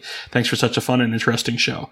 Um, this kind of goes to those build out shows because I think we all looked at that area with a, a, a perhaps destructive eye and just coming up with different ideas for it. But appreciate the uh, the feedback and Tim Grassy right again. Sounds made up. Yeah, I hate Next question. This is another one where I didn't put down the last name. Uh, we want to make sure that these guys are searchable in any, uh, in any database that you might want to look them up for. Uh, this is Joe from Long Island. I'm sure there's no Joes from Long Island. Yeah, right. Uh, yeah, that's that sounds made up, Joe. Um, Their next question is uh, from Tony from Long Island, which covers Hey. everyone in every male in Long Island. yeah, exactly. Uh, I've been listening to you guys since your beginning, and I want to give you a little insight on my last trip. We are down the past month in Disney World right around the time of the Genie Plus announcement. Talking to a cast member, my three year old daughter was trying to tell them her favorite character was Lightning McQueen. Outside of the laughs about my daughter dancing around with her Lightning McQueen, uh, they said they were just talking about him because they heard he was going to be the new mascot for the Lightning Lane. As Makes a joke. As a joke, they were talking about whether, first off, Bob Chapek's never heard of uh, Lightning McQueen. Um, they're talking about whether or not when someone buzzed their watch or magic band in the Lightning Lane scanner, it would say ka-chow instead of the current noise. I'm wondering maybe ka-ching. Uh, in all seriousness, I agree. Well played. I agree that you all think these uh, upcharges, including the new AP discounts, uh, sorry, AP announcements, discounts, that's cute, Tim, uh, will eventually lead to Bob Chapek being let go. Josh Diamero for CEO. Anybody? Keep up the great work. Joe from Long Island. So I think it's Di- Diamaro. I think. I, I've heard Diamero. Really? Okay. Yeah. I've heard Yeah, you know, I don't know. I mean, there's We're all wrong. there's a It's it- Smith. Was it what was it Tony? What was his name? Uh, just because he's from Long Island doesn't mean his name is Tony. I mean, it probably is, and he's Oh, using Joe. It was Joe Joe. Sorry. So, you know, I think Joe's question raises what might be at the end of the day the problem, which is who is it that you think Bob Check Bob Chapek feels the most accountable to? And the one answer I think we could all agree on right off the bat is not park guests. No. We are we are not who he's concerned with. We are just the cattle that is providing the beef that he's selling. And I would say as far as- Scarlett Johansson number one, then Park Guest number two. as far as uh, you know him being let go the people who are making that decision are not motivated by the same things that we are unfortunately. And that's really the the sort of organizational behavior that exists within disney right now if you're a parks fan is that um for and i guess we and when i say we i mean park guests are really to blame because although we in the micro sense the three of us and most of our listeners i suspect don't like what they're doing to the parks the the record revenues and profits that they're making suggest that we're in the minority and the idea that the company is going to fire a guy who's hurting the feelings of theme park enthusiasts, despite the fact that he's lining the pockets of, you know, the board and the top management team and the shareholders is just not how it works. So unless there is some massive change in sentiment where people start talking with their wallets and not spending exorbitant amounts of money to get less than was offered previously, then no, he's not going to be let go. Well, and the thing going back to Sal's email was, uh, Well done. thank you. Oh my god! I think you just killed me. I, I'm coming, Kenny. I'm coming.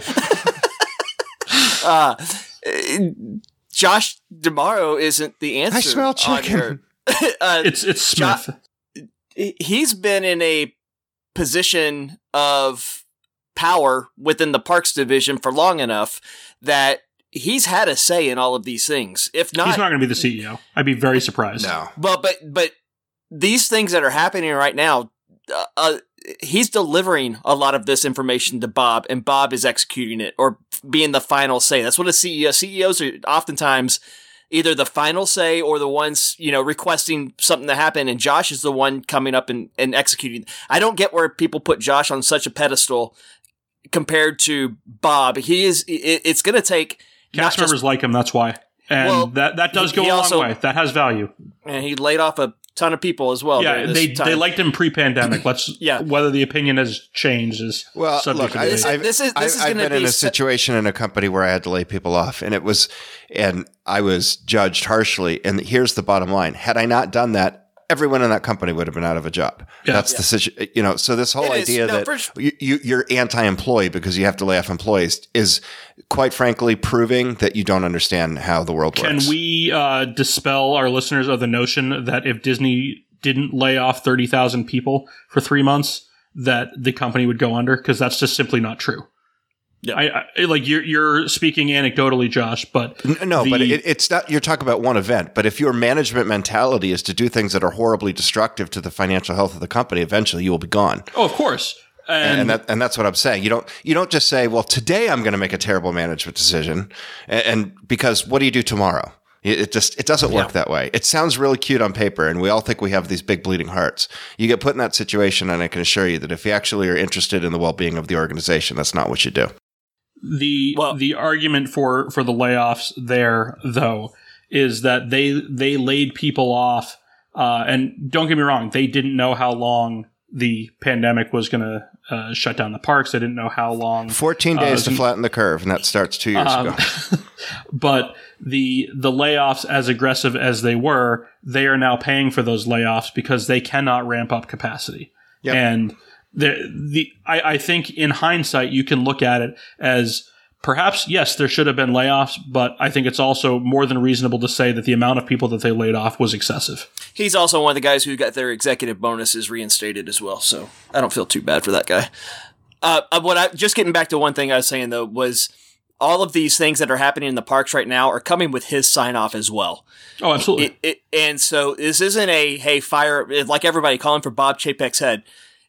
Fire Bob, Josh moves in. Th- these same things are going to stay in place. This everything's Yeah. it's going to take a regime change, oh absolutely not not a one or two person change. It's gonna Josh have D'Amaro a- didn't didn't get to where he's at Right. in that company by having you know cataclysmically different ideologies. Right. So everybody that just praises Josh and, and vilifies Bob, you got it wrong. I hate to tell you, you got it wrong. It's it's they're all Well, working let's as let's, a group. let's put on a pin in praising deal. Josh. It sounds okay. I like I like it has a Ugh, good that- ring to that- it. No praise Josh, be Josh. No Josh. uh, yeah. So it, it- that's not the answer. Going back to that email, is, is moving one for the other, not going to change anything. Uh, The, the I- people with the most power are the are the guests. I, I And that- promise. if if tomorrow everyone says "fuck this," I'm not I'm not going to pay twice as much to get you know a third of the experience. It all changes instantly. Th- that's what they're going to respond to. Everyone says all they care about is money, but they're not using their they're not recognizing that as the ones spending the money that they're the ones that have the power to Yeah. pull the puppet strings. so, we're getting exactly a we're reaping very what we sow. a very telling number that was in that earnings call, and I I want to make sure that I'm getting this right and phrasing it correctly. And if if, if well, I'm going to put it out there, if I phrase it incorrectly, somebody please correct me. Um, my understanding is that in the last quarter, per guest spending was up 30 percent from 2019, which is a significant significant number Yeah, that's mind blowing. but it also is indicative, presumably, of significantly fewer guests in the parks and the significant increase in ticket pricing, upcharge components, every that sort of thing. well, isn't everything gone up in price from merch to food to like Right. like- so across the board? Everything is more expensive compared to 2019. So I don't know. That, so that- we need to figure out what that what that is if it's Gee, uh, an actual why that could pattern change or is it a situation where uh, Disney is succeeding in what they wanted to do by making this a premium offering and eliminating people that make less than $150,000 a year from their target audience. And I mean, I think they've already they've been shifting to that direction for a while. And Josh, you've articulated this, uh, I think, better than anybody on here. Is that there's two ways to to raise income: is to get more people going into the parks, or charge or get more money out of the people that are going. Yeah, and you you can't blame them when you have a you know a finite amount of capacity, and you have to increase your revenues. You, you can't do it by by through volume. So I understand, but at the same time. I I think they should. I think they're being disingenuous about it. Just make it five hundred dollars a day. And This is uh this is my note to uh to Joe slash Sal slash uh, Tony's comment here. Uh, I think Bob Chapek has 100% showed his inexperience in positions of leadership, and uh, Len actually went through this pretty well. Uh, this is uh, the installment of After the Dish that we've got here about the Scarlett Johansson situation where I guess she was asking for 30 million and they settled for 40 because Yeah. Bob Chapek didn't want to be embarrassed anymore. I'd be very surprised if uh, Chapek's tenure as CEO matches Iger. I would be shocked, actually. Is uh, as for his replacement, I know uh, Josh Diemero is largely liked by cast members, or at least he was, but he's also largely falling in line with Chapek uh, for the parks. The good thing is. Yep. Uh, he would be a guy originating from the parks as opposed to Chapek and Iger, who mostly would not, or, or mostly were not parks related. I, I I'm really- not. I, I'm not defending. Big Pussy was right in his email that there needs to be a change. Oh my god. What's what's this guy's name? I'm sorry. I hope he writes in every show now. If Joe. this- Joe, you're on the level of McClintock that you're. And he is, he's you also, Uh, would you say, He's gonna I mean, out without for knowing He's anything gonna, he knows him- he's going to be at Six Flags, and he's going to take him out on the top of a roller coaster. Joe Joe Without- has lightning lane plus access and to without our a doubt, listener he's question a long, shows. he, and he's a longshoreman, right? I mean, I think I would just Yes, conclude I that. believe, I believe that's correct.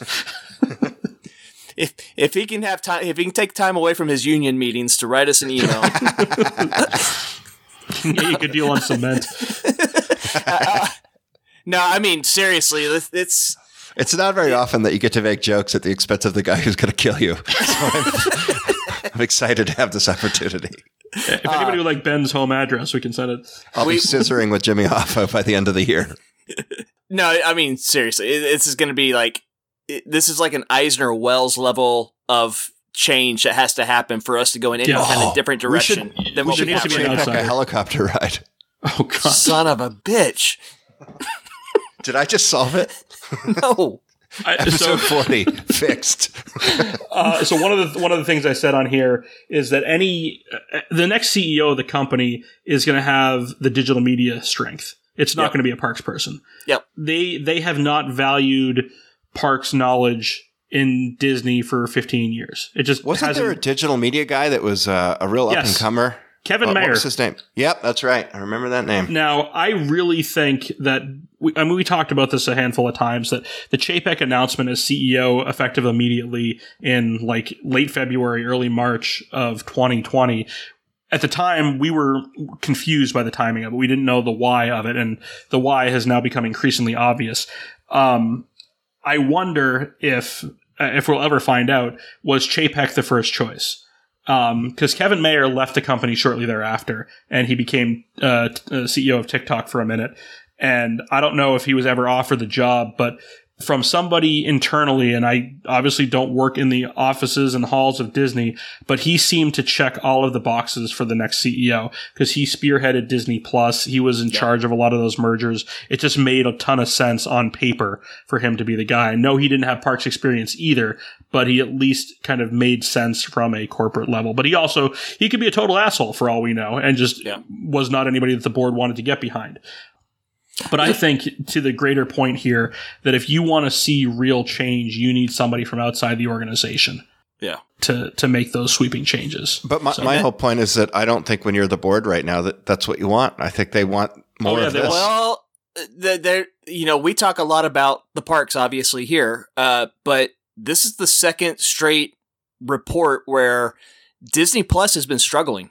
Uh, Yeah. they're not they're not growing at the rate they thought they were expecting, and it, and it's it's taken a hit on the stock both times. Uh, I have a solution to that. hits. Uh, if this show is streamed exclusively on Disney Plus. Day, which is the day that this comes out, then you're going to see upwards of two thousand additional subscriptions. Well, and we, uh, I agree. Don't disagree with that at all. Um, but that that's one thing to keep an eye on, though, because Chapek has gone all in on Mhm. the the digital the the streaming side, Disney Plus, and it's not growing at the rate that uh, you know what we talk about. They're trying to keep the shareholders happy. It's not growing at the rate that the shareholders are expecting. Right. Uh, that actually could be the thing that causes change within the company is if that thing continues to struggle. Uh, because it's it's the future. It's what everybody's going towards, and Disney can't have something that's fifth, sixth place in the pecking order of Sure. that world. That's going to be something that could cause, uh, I think, a change at the top much quicker than anything that's going on in the parks right now. Yeah, the Yeah, I parts think aren't going to be a that's material reasonable. change. Yeah. Yep. It's going to be pissing off people in the Marvel Cinematic Universe. It's going to be Yep. affecting shareholders' value. It's going to be all of that. And uh, I mean, again, anecdotally, I my timing couldn't have been better. I sold my Disney stock and bought Tesla um, a little while ago, and couldn't be happier with that choice. So, um, going on to our last question of the Elon evening. Musk poops are smarter than Bob Chapek. Thanks for the email, Vito. Yeah. Uh, I should this call him is one of your best shticks you've ever done, buddy. I love this guy. I, I do Uh, too. subject Neverland, another email from McClintock. Uh, hey guys, thanks for the uploads. I was thinking. McClintock sending multiple emails into the show and shooting his shot. McClintock. was thinking about a couple of unrelated items scheduled for 2023. Epic Universe opens, Bob Chapek's contract contract ends. Uh, so McClintock also going for the throat here. Uh, Anyway, suppose Josh D'Amaro is named CEO to boost park attendance. Okay. Again, we're going to dispel you of that notion. Josh asks himself, what would Eisner do? Invest in the current parks? No, open another one. But it has to open quickly, and the theme is nostalgia. You only need seven rides. Uh, I'm going to reject the premise, but like the idea yep. of this. Uh, you only need seven rides, two shows, and half a train to open a Disney park. See Animal Kingdom. Uh, Animal Kingdom did not have seven rides when it opened. I don't know that it has seven. That it has seven, now? seven now. it barely has seven now. I think it's got eight with the train. Remember, Prime Private World's out. So is that six? Uh, so let's see. Now, now we got to count. Can we do yep. that? Na'vi. Uh, we got we got seven passage plus the train. Oh yeah, we probably do have seven at least. You got the spinner. You got Everest. You got Kali. Yeah. And dinosaur on that side of the park. So it's seven. seven. That's it. Yep, seven. Anyway, um, relocate park. relocate three or four attractions from other parks, reopen two or three closed attractions, possibly in another format, add one or two new e-ticket attractions, two new shows, and one nighttime show. Curious to hear what you come up with, including lands, iconic central structure, stroller parking ideas, etc. Uh, so McClintock, full disclosure, another thing in the hopper is a fifth gate idea uh, show, and that's probably a ways down the down the road here. So we're not going to go too deep into what we had, but uh, I think we each came up with something for this. Uh, I got I got at least five bullet points. So why don't one of you guys kick us off? Most go question, ahead, Josh. uh, Josh, go third uh, on this one. Josh, elevator pitch for a fifth park. Go. uh, yeah, I mean, I'm obviously not prepared to do that, but uh, you know, I I've said many times that I think the the biggest abuse that we see in current park thinking is that they're not taking advantage of the of the blessing of size. That's why we see these replacements instead of additions. Yep. We see awkward insertions where mine's they, a replacement, by the way. I mean, uh, there's if you just if you look at Google Earth and you look at where the parks are, there's room around all of them. Yeah, of but, course. You know, I don't necessarily think that the idea of a nostalgia based park is it is bad in concept. Obviously, the optics of it have to change. That can't be the public facing idea. No. But certainly, I mean, look at uh, we were talking about Six Flags. Look at Six Flags. There's not an overarching thematic theme there. There, but there is the opportunity. Disney has a lot of good ideas. Steel. Right? It's it's a Pittsburgh theme. It's steel. It's fine. That you know, God bless the contemporary. You know, they Pittsburgh Steel was actually the uh, ones who were going to run that at, at the beginning. It's, it's actually my porn name. I think it was Pittsburgh Steel. Anyway, um, you know, what Disney has done over time is they've taken amazing creations that they've made and destroyed them so that they no longer exist right. in order to be able to shoehorn some other attraction in there. And the demand for those things has not gone away. In fact, if anything, their absence has grown because they're not there. So if there was a place where Disney could put those, there is a demand for that. And if what Disney's trying to do is increase the amount of space that they can use to extract money from guests, then building a fifth gate is the right way to do it. And maybe we're the ones who are, it's so weird. We, we care about these, you know, ancient, uh, extinct attractions. And we also care about thematic integrity. And the reason we don't have those classic attractions is because Disney doesn't care about thematic integrity. So if we can sort of compromise and meet in the middle and create an homage to at least the ideas of what those attractions were. You could have multiple lands. Maybe a land, maybe each of the lands in this new park represents the other parks from which these attractions came. You can have you know, sub arcs within a park. We see that in all of the parks. So I don't think the idea is insane. You know, I don't have any real. There needs to be an ideas. angle for it, though. Like I got to No, I, I agree, but but my point is that let's let other people figure that out. But is there value in taking the things? Isn't that, that what Disney, we do here? but I mean, Disney proved these things worked. You know what I'm saying? Every new attraction they build is an experiment to see if it's going to work or not. Look at, but you look at things like Horizons and uh, you know, even Maelstrom for that matter. I mean, Maelstrom's not a good example, but Horizons for sure. Like these things worked. They had millions of people who adored them and they're left with nothing. There is no substitute for them to go to. So people who want to give the company money in order to experience something like that currently have no ability to do so. So if you're running a business, do you not want to produce the thing that the people who are your addressable consumers want to pay you for? I think the answer is yes. So you know, to the first step in this conversation is not that we can't figure out what the place is going to be named or what the marketing pitch is going to be. It's that we know there's pent up demand for this. Let's satisfy it and let's figure out how to lay it out and package it and market it so that it is, uh, you know, of the quality that people expect from the Disney company. Can I- can the I fact that that bar is going Yeah, down. Ben, jump in. rapidly. 'cause You're, Can, you're can I pop his? Can I pop his balloon? Yeah, uh, sure. The people who are in charge of the company right now don't give a shit about nostalgia. No, They care about absolutely not. money, though. You, you I'm got to not find a way about- to, you got to find an angle that works If- for here's nostalgia. Here's the thing. you can't It- do a park the- on nostalgia. If it was nostalgic and still made money, it would still be in their parks. The reason they got rid of stuff that's they've gotten rid of over the last few years, especially that we you know considered classic attractions, it's because they weren't making a return of investment on on those attractions. So they, I think you're got giving them too out. much credit. I, I don't. I don't think that that you're you're stating a conclusion there without having pr- proffered any evidence to support its validity. you can look Uh, at You, you, uh, Where did- you think that you think that mission, you think that missions you think that Mission Space is moving the needle on attendance more than Horizons did? No Well, I fucking think way. I think it's gone. Uh, well, and I think I think the goal was for it to Yep. because it- Epcot but it was didn't. stagnant, but That- it failed. That's my it- point. Is that Ben is what Ben is suggesting is that they made the right choice. I'm telling you, You know they what? didn't make the right choice. They made the Hey, wrong choice. You know what so now though? fix Mi- it. Mission Space has a gift shop. They sell shit out of there, and Horizons didn't. Uh, great movie ride, same thing. You know, where, where was the gift shop after that? Now they have a merch with Mickey. They sell shit out the back end there. That they don't merch care is a about. the- rounding error on their books, though. That merch It is, is. relatively insignificant on the grand scale And- of a two hundred million and- dollar attraction. that's where I say about the nostalgia. They're, they're, they're trust me. Here's here's my thought on this.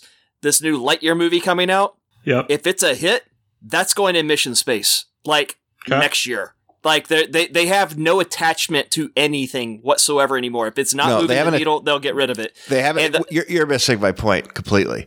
Th- They do have an attachment. To. They have an attachment to money. Yeah. What I'm saying is that people that have the money who want to give it to them are currently not able to enjoy the things that they're willing to pay for. When you're a business, that's the fucking thing that you're supposed to be identifying is what your potential customers are willing to pay for. They're not doing it. Disney's not for all the money they make, they're not very good at it. They're they're they're mm. benefiting off of the goodwill that the, their predecessors created. They they are just they're a new low rich bitch company that is profiteering off of the fact that people who came before them were competent. I don't think they see any money in rebuilding anything that they've already taken out. That's what I. That's what I'm saying. Even I don't think they think the audience is big enough to bring back a Horizons. No, you put don't, in you a don't park. rebuild brick and mortar style the attraction. So I've got a solution to this, and I don't think it fully Uh, we don't- answers. it's Disney Quest, isn't it? Well, it- it's it's very similar. So uh, this will also piss off Josh too because we're not adding anything, but it's replacing the NBA experience, your beloved NBA experience. uh, but we've talked about this concept is that what Disney uses to uh, uh, to test out attractions is they use that cave slash dish tech, and they probably have upgraded that since they've showcased it. But Cave slash dish. that that's what I'd like to see them do. Like you're you're you're on a Star Trek holodeck, and Mm-hmm. that's the way to recreate virtual attractions. And whether it's in an Epcot pavilion or in a Disney Quest type structure, um, something that can be monetized. But I I would be in favor of a Disney Quest type structure at Disney Springs, and the other things you do there are simulator based attractions that can be those e-tickets. But you've got to tar- Hear me? Basketball. Or basketball. uh, but I'm thinking that like you can have uh, using the, the the cave slash dish dish system. They showcased at D23 Expo a few years ago. That's basically a flat room. You're not you're not on a motion based platform or anything like that. You're Right. just experiencing the. Uh, the attraction. I think they showcased Mine Train and Radiator Springs Racers and a maybe test track. Um, but to, to Bruce's ask, he wanted uh, e-ticket attractions. What you would have to do for an e-ticket attraction in a facility like that is it's going to be a super low capacity thing relative to what you'd find in a regular theme park because the venue itself is low capacity. So lean into experiences that they've done well that are also low capacity. And I know I did this, Ben. I don't know if you did, and Josh, I'm pretty sure you didn't. Uh, the Void experience that they used to Yeah, it's have down there fantastic. It was It fantastic. did not. those are the types of things that if you want to do something quickly in a venue like this, have it so if you if you want to lean into nostalgia and visit Brava Centauri, fine. But you can have things where it isn't just limited to classic attractions, but you can have that Star Wars experience, you can have that Marvel experience um, in a true virtual reality setting. And those are the types of kind of smaller capacity things that I think they wanted in the uh, Jay Rasulo pitch of what was it, Dark Kingdom or Night Kingdom, where he wanted that intimate experience for a significant charge uh, with a limited capacity type thing. If they want to do something quickly, that's the type of thing that I would explore, where uh, whether it's all virtual based, they were the I think original pitch was an Animal Kingdom inspired thing with uh, SeaWorld's uh, what's the name of their limited capacity park? Uh, either of you guys remember what I'm talking about? Uh, blowhole experience. The Discovery Blowhole experience. Cove? Discovery Cove. Thank you, Ben. Um, thank you, Josh. Too. That was their runner-up name. Thank you. You're awake. But th- those are the types of experiences that I think would be a a quick, uh, you know, getting it turned around in one or two years type thing that they could do, and have it be a revenue generator if you actually have experiences that work. I mean, the Void was like was it twenty bucks a person for fifteen minutes of entertainment, and it was awesome. Um, Yep. So those types of things are what I would like to see. So my idea wouldn't be as quick a fix as that, as far as a, as far as the build out would be. But I think what this group could see as a piece of low hanging fruit would be, um, especially since Universal is kind of doing this right down the road, is as opposed to a nostalgic. I think they could look at their theme parks around the world and almost do like a best of park of things that aren't already here. The best Uh, celebration Disney has done in our lifetime was the happiest celebration on earth because they brought attractions from around the world. Yeah. And this could be a park that really had no rhyme or reason, no connectivity. It's a hub with lands around it, and it's a you know miss. There's a mountain over here for Journey to the Center. We of the could Earth. call it There- Epic Universe. It's they're gonna see their competitor doing it right down the road, and this group is. I could see them trying to benefit off of that. That that would be my idea for a super quick fix. Is just is just doing a hodgepodge park of things that's already built, stuff that they don't have to put any R and D in. They got the blueprints. They just need they know what it's going to cost, and they can slap stuff together. if they don't And- have an overarching theme to begin with, you can't fuck it up. Right. Exactly. Uh, my other idea is thinking outside the box a little bit, and you know, there's this is definitely getting in the world of gray area, but they're doing it right now in their parks already, where they charge you to ride certain rides, you know, Yep. to jump the line. So they're not they're not afraid. Of, they have an app that can charge you on a per ride basis. We all know that the limitations they have with the Marvel properties because of the contract with Universal and Sure. not being able to put those characters in a theme park. But what if it wasn't a theme park? Whoa. What if it was just an You area? just blew my mind off. What if it was a nighttime activation? And over here was Avengers Campus. And if it's not a park, so there's no admission for you to go into this area that's got restaurants and shopping and just cool place to hang out. But I want to go ride uh, the new Avengers ride for eight dollars or fifteen dollars. The fact that there's a price do it. point, you won't be able to do it legally. Do you th- Always ask for forgiveness, not permission. exactly? That you're not. You're charging on it. You're not. It's not a park. I wonder if they've It's gone an through the semantic argument type uh, thing. Like if See- they were to put an Avengers campus at Disney Springs and there's no Mm-hmm. I mean, gate they- to enter uh, the park. So that was the deal with the, down mon- the what- the yeah. monorail could do the resort loop, but it couldn't do the Epcot loop. I mean, they they've dipped their toes in those things. I mean, This is all about being a textualist versus an originalist. Like what what it means to not be able to do it in a theme park. Yep. But you've got enough rides now, you, or you're starting to get enough rides around the world. What if you just had a entertainment district that had the Ant Man and the Wasp ride for ten dollars each in your app just to go ride? You don't have to ride it. We're not, you know, in in your we're not charging you to get in here. Hell, we won't even charge you to park.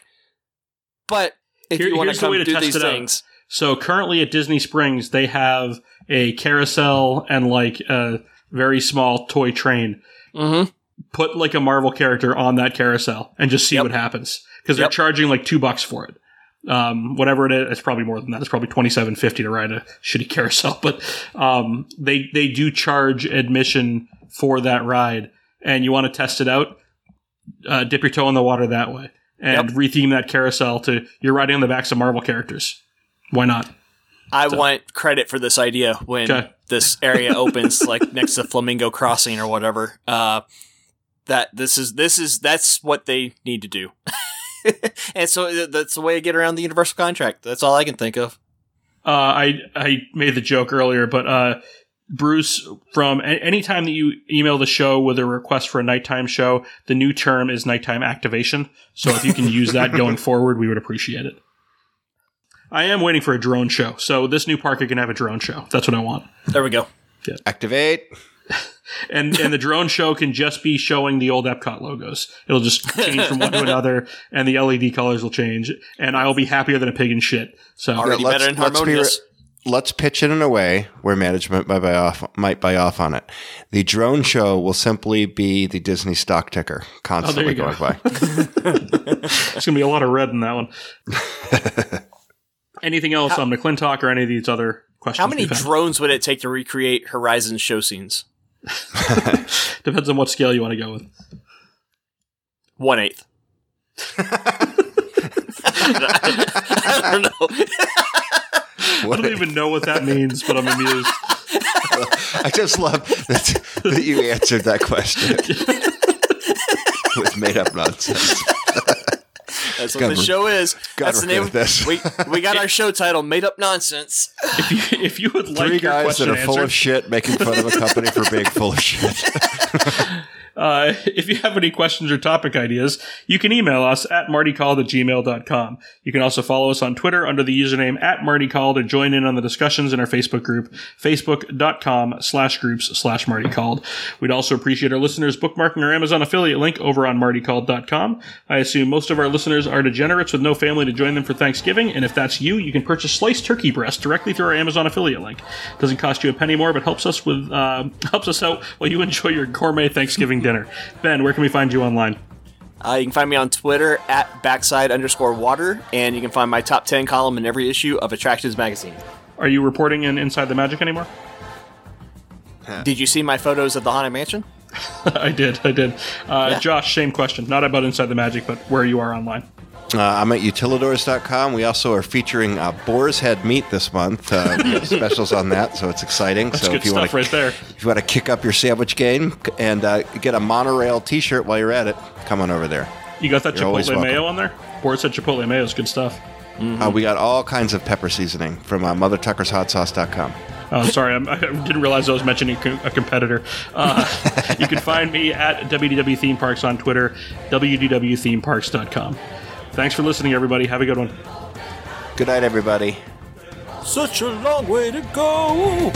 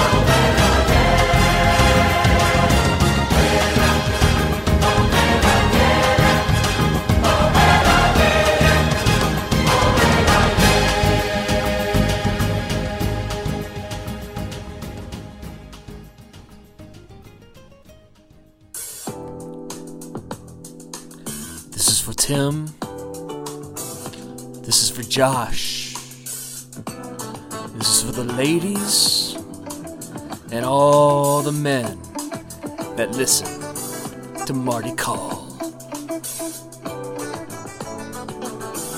I keep forgetting not in love anymore. I keep forgetting things will never be the same again.